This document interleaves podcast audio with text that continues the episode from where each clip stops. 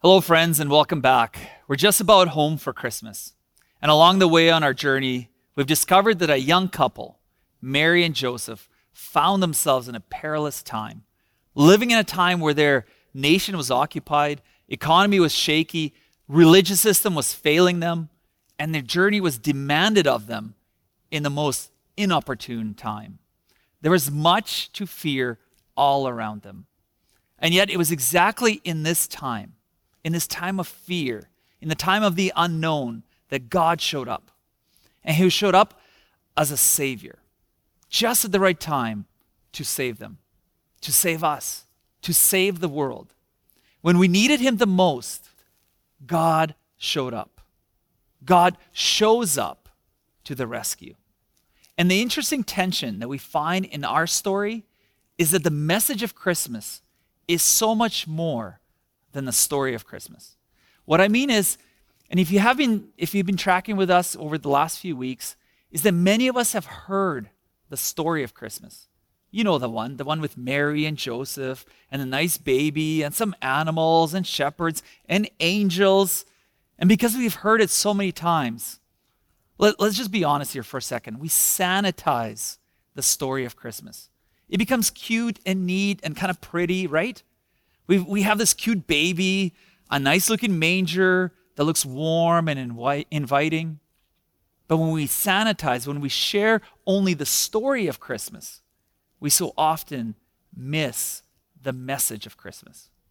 And the message of Christmas is that once upon a time, in a perilous and fearful and messy time, in a smelly, unsanitized barn, after a really long journey, with much fear and trepidation, in exactly that moment, God decided to show up and offered to give humanity a gift, a relationship with Him, offered to give us forgiveness, and it would cost us nothing.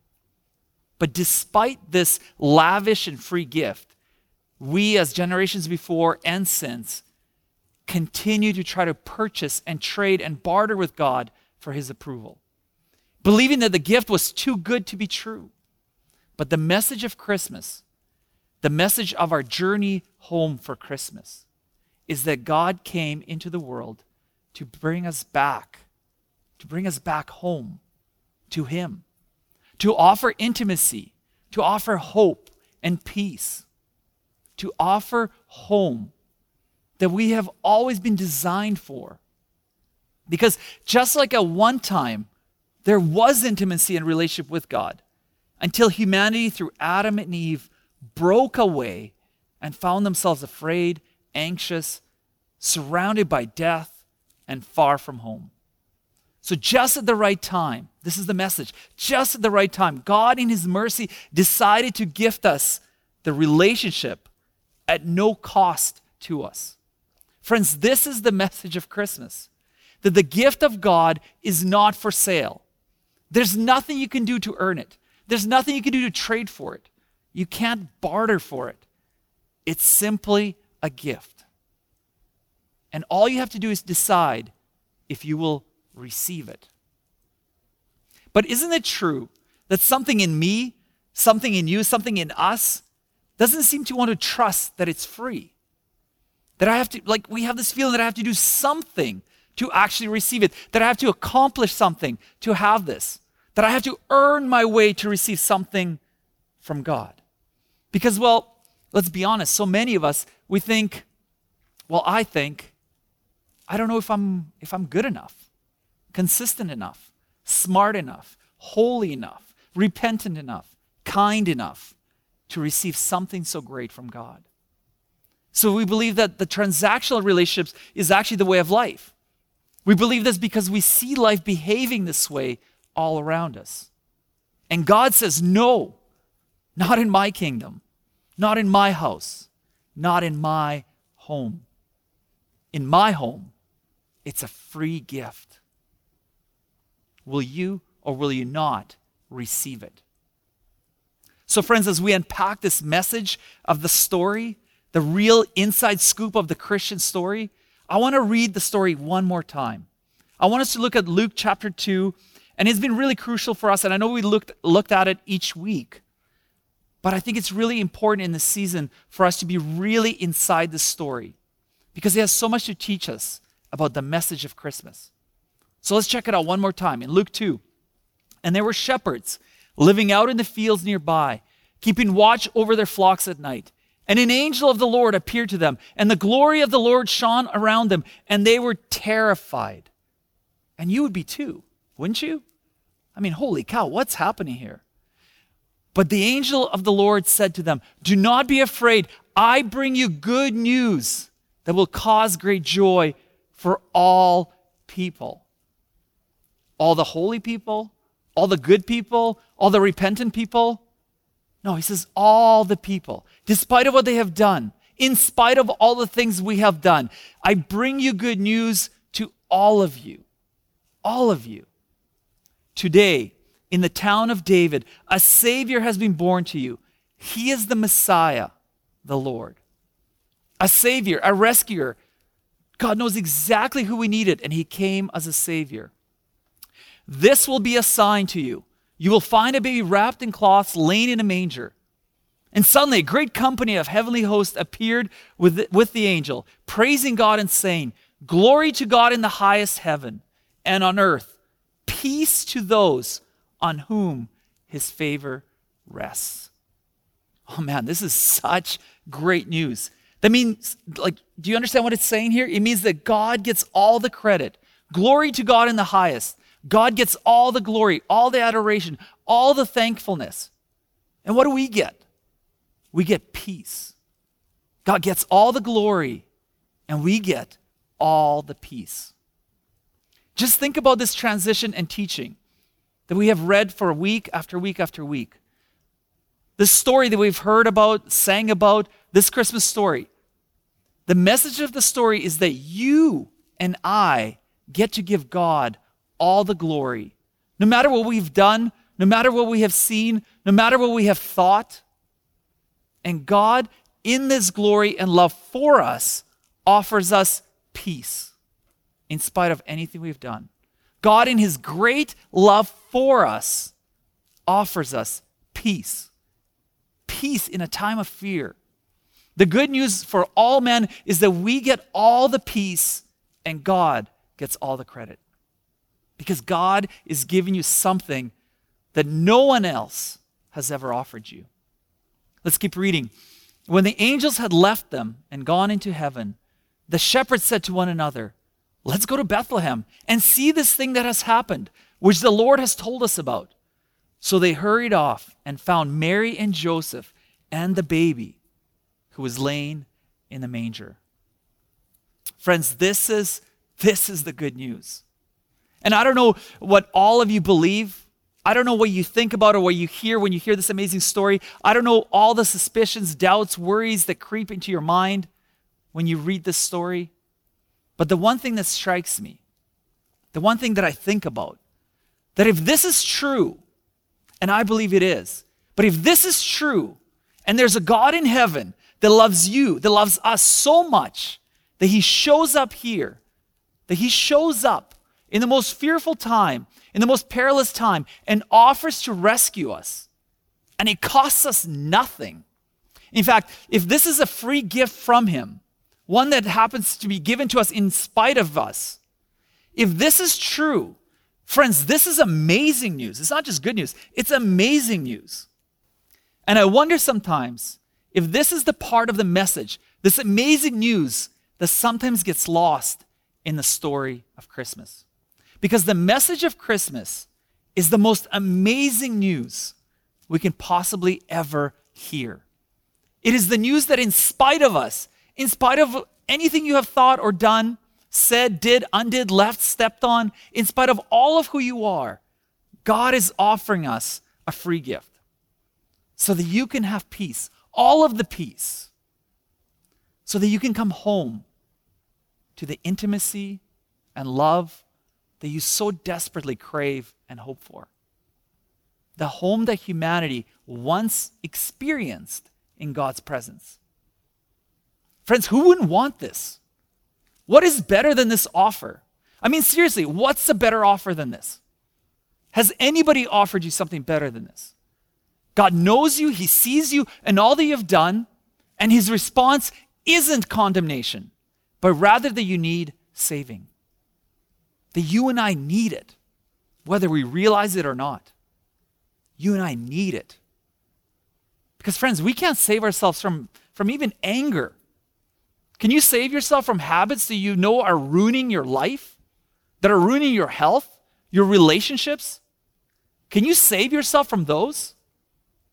Who has a better offer?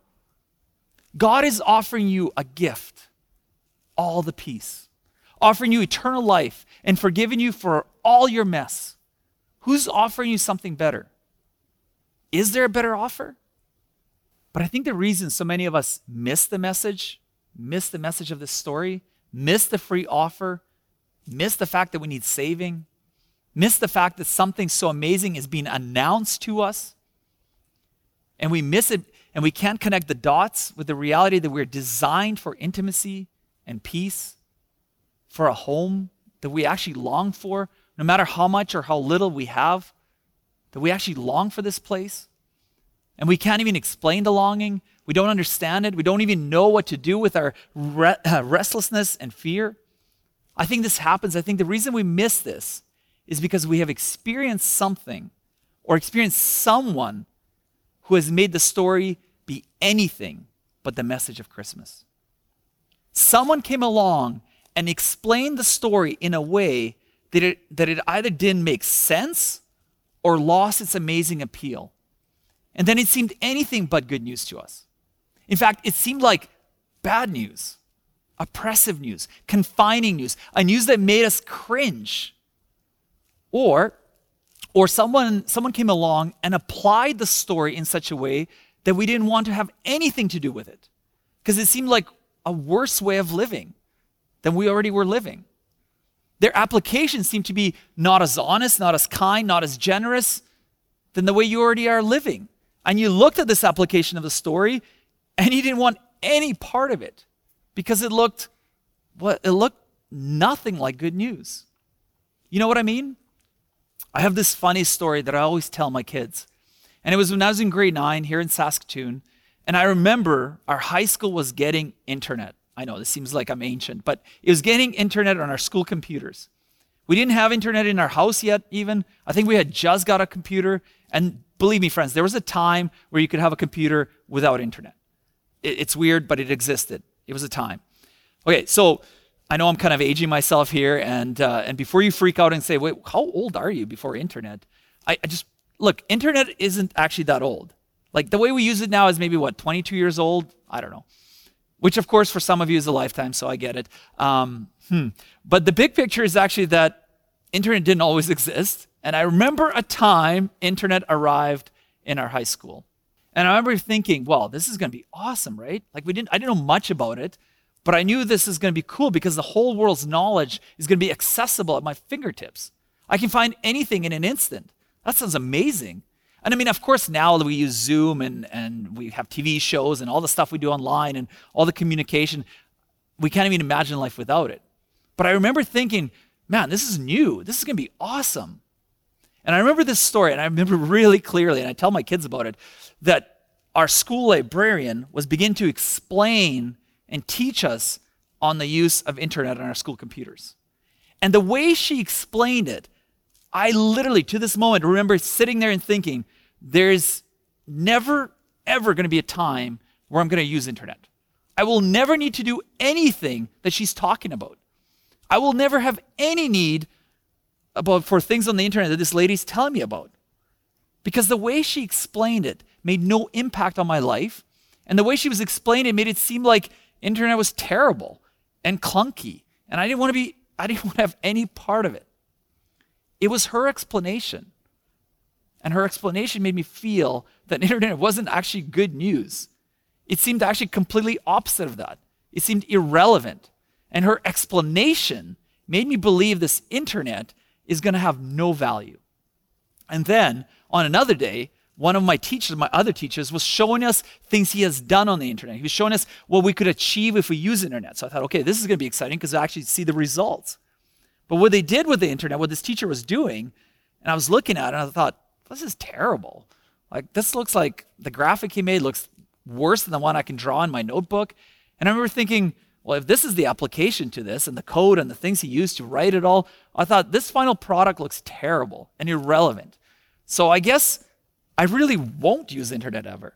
Frankly, I'm way better without it. So that so his application of the internet made me again believe that this new uh, technology has no use for me or frankly for society. It was going to be that thing that you learn in school about, right? We all have a subject that we learn in school and then we never used it again.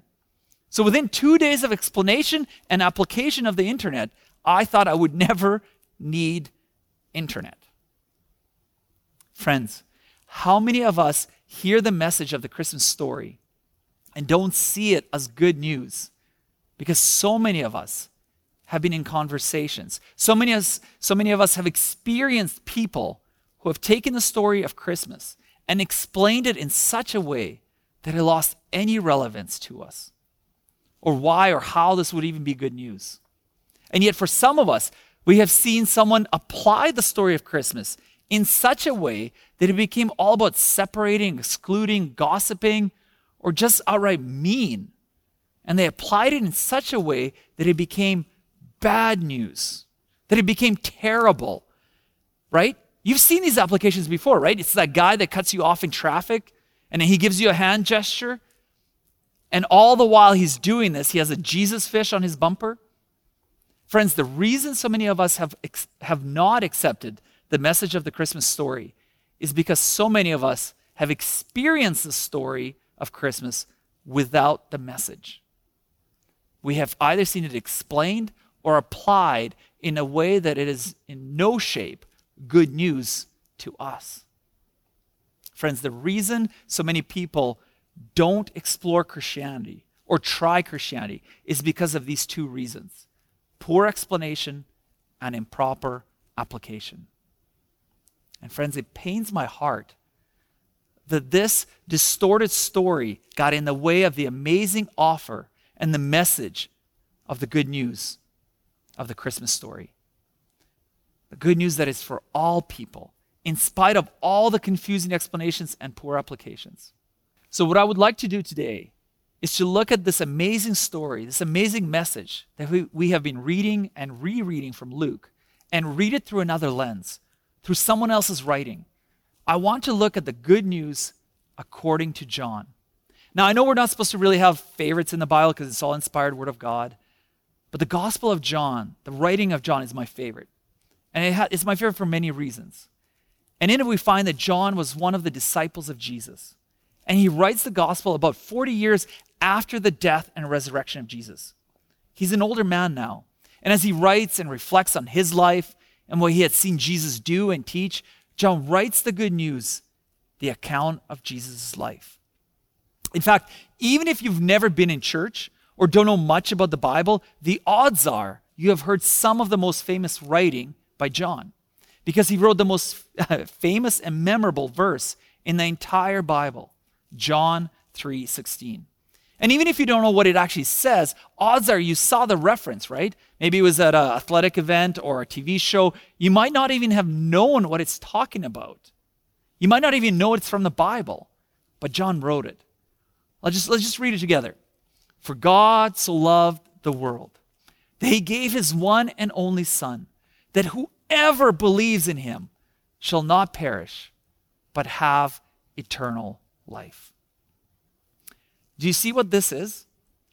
This, friends, is not just the most famous summary of the gospel, of the good news in the entire Bible. Do you see what John has done this? Do you see that this is the Christmas message? You see, after seeing all that John saw Jesus do, after reflecting on his life, after witnessing all that John had witnessed, in the end of it all, John writes the account, the good news, and he summarizes the Christmas message through his lens of saying what Luke had already said, right? Do not be afraid. I bring you good news that will cause great joy for all the people.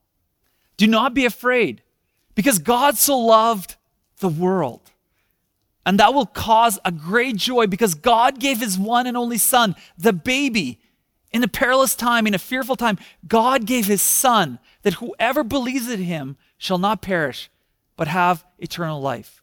Good news for all people. The most famous, the most memorable verse in the entire Bible is the message of Christmas. The message that God so love the world, that's all people, that's you and me, no matter what we have done or haven't done, the message that in spite of us, God so loved the world that he gave, he gifted. He didn't sell, he didn't trade, he didn't barter. He gave a gift because we give to those we love. John says, I know God loves the world because he gave, and you know what his gift was? His one and only son, the baby of Bethlehem, the one that the shepherds went to see, the one that came in the perilous time, that whoever believes, whoever receives, whoever trusts. By the way, that's what the word believe means here. It means from Greek to trust, to accept this gift. Whoever trusts this gift will have life, will have peace into eternity. That person will come home.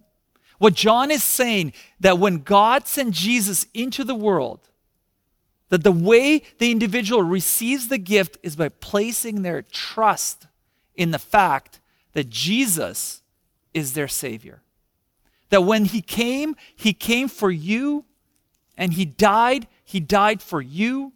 That when you accept this gift, when you accept this saving act, when you do that, check this out, you shall not perish, but have. You will have, because it is a gift, you will have eternal life. Friends, do you know what eternal life is? Eternal life is life with intimacy with God. It is entering home. Home you were designed for from the beginning of time. It is a home without death, death that impedes and destroys because we sinned and separated us from the intimacy with God.